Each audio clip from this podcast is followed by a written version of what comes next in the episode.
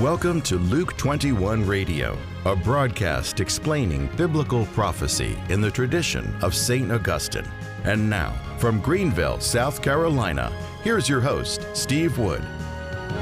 Hello, this is Steve Wood, and welcome to Luke 21 as we explore St. Peter's prophetic teaching in the second epistle of Peter in chapter 1. You know, it's really fascinating to be able to travel back in time and hear firsthand from our first pope his teaching, his prophetic teaching about the present and the future and how to deal with false prophets and false teachers in the church. So, just a, a recap because you, you try to put into context what the scriptures teach and that way you can kind of keep yourself within boundaries of proper meaning.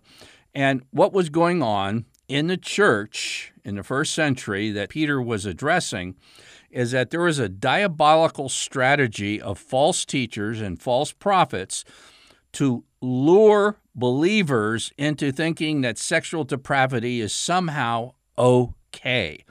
And this is nothing new. This is exact same problem we face in the 21st century. And the way they were casting doubt on the moral teaching of Christ and the church in the first century was to deny the reality of the second coming of Christ and the final judgment. And by doing that, it was a means for Christians to cast off their moral restraint. In other words, they used twisted eschatology or biblical prophecy to corrupt the church.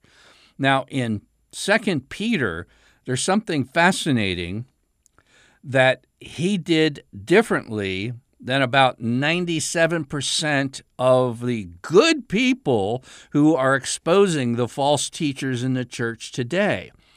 In that there's a number of broadcasts, podcasts, periodicals, and everything else uh, exposing what's wrong with the false teachers and the false prophets in the church today, but they leave it at that without solutions to how do you counter this.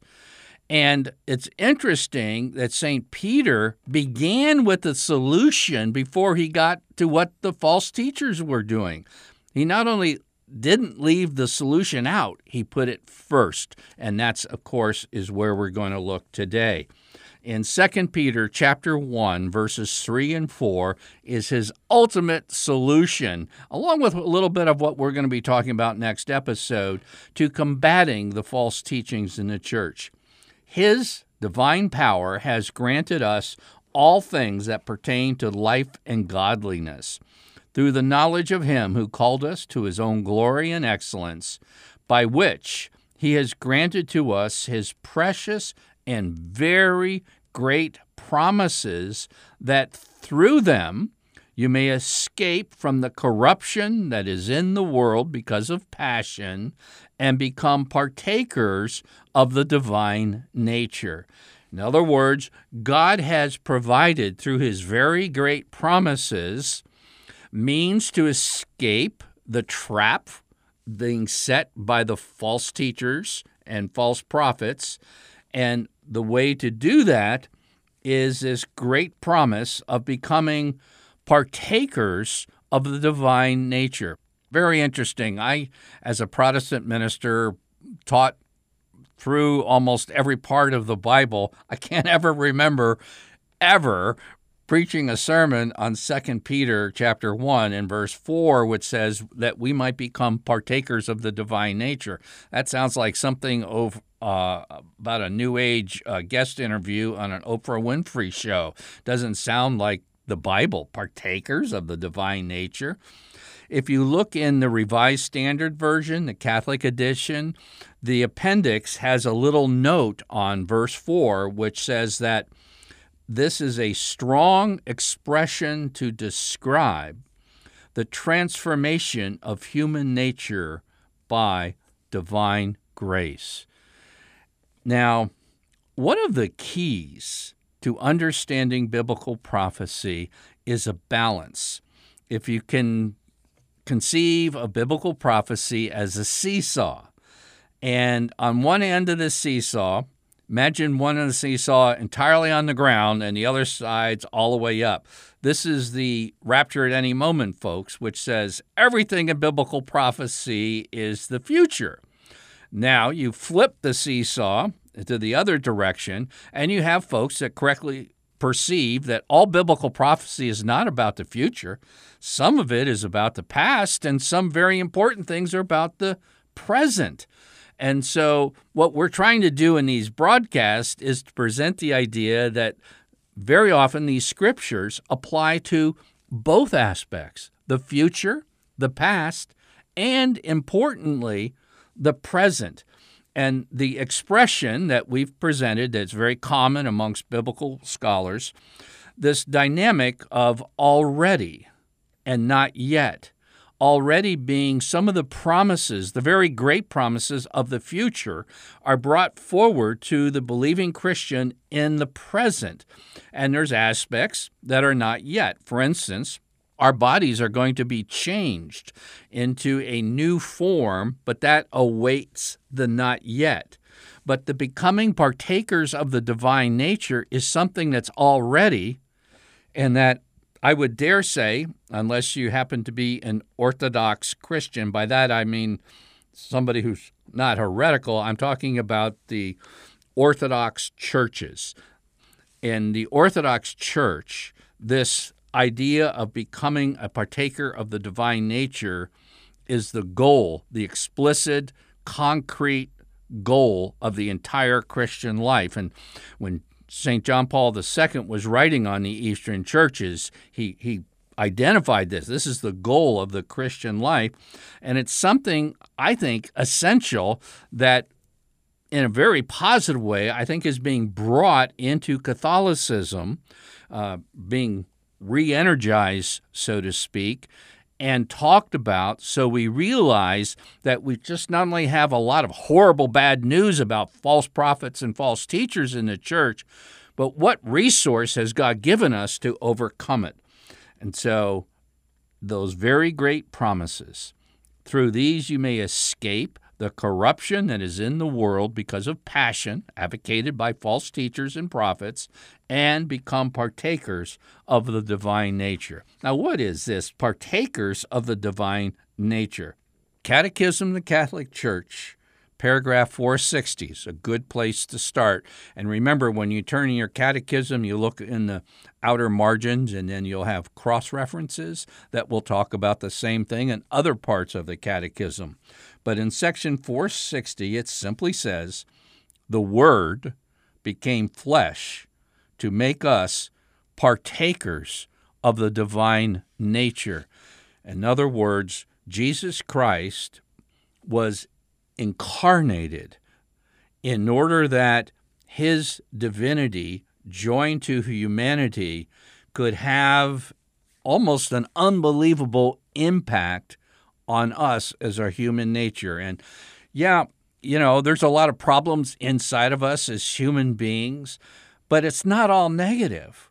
God has brought the future forward to equip us to be able to live properly in an unrighteous world. Now, you think, well, the catechism is just off base here. Well, you know, they start quoting some folks that should have our respect. There's three quotations given in paragraph section 460 of the Catechism. The first is from St. Irenaeus. Quote, For this is why the Word became man. The Son of God became the Son of man, so that man, by entering into communion with the Word and thus receiving divine sonship, might become a son of God. Find a tree somewhere, literally, and go sit there very peacefully, very slowly. Read what I just read to you. This is again section 460 of the Catechism. I can't think of anything deeper, richer, more powerful, more encouraging, more life transforming than what I just read. But it doesn't stop there.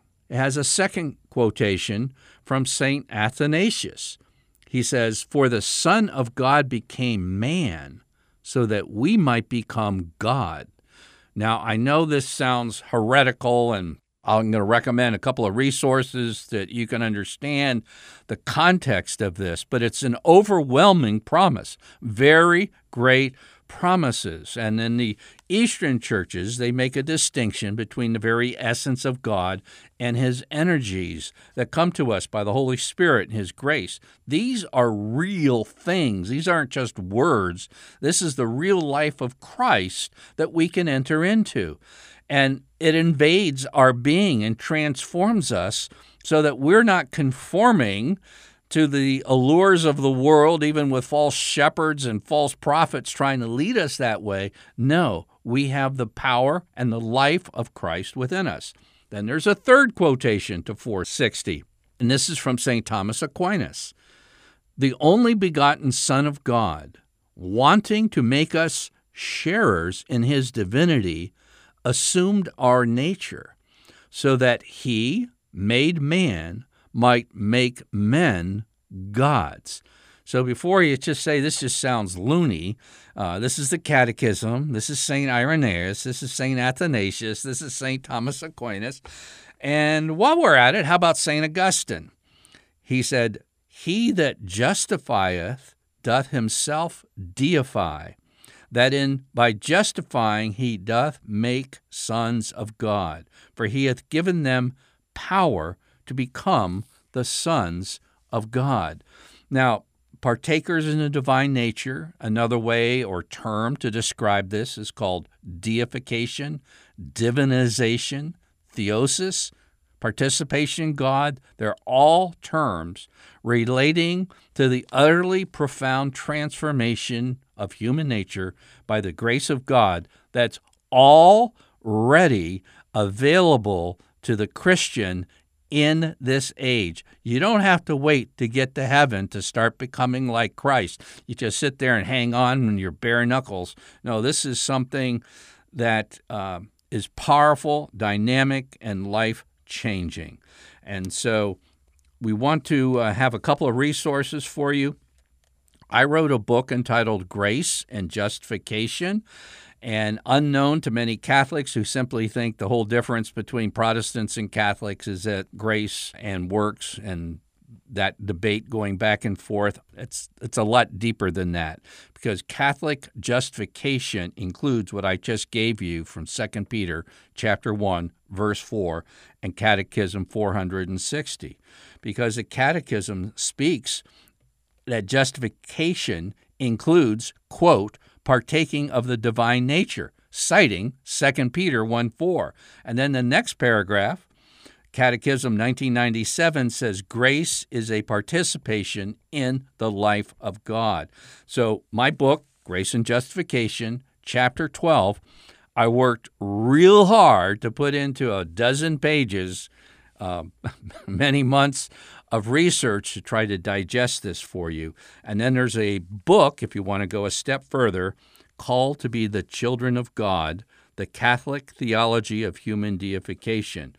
Either of those resources, My Grace and Justification, will be the easy introduction to this. And may God bless you with the already blessings of deification of the believer. I'm Steve Wood, your host, and you've been listening to episode 290 of Luke 21 Radio.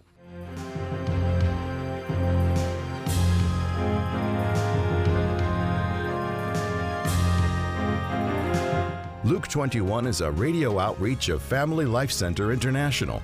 Visit us online at luke21.com.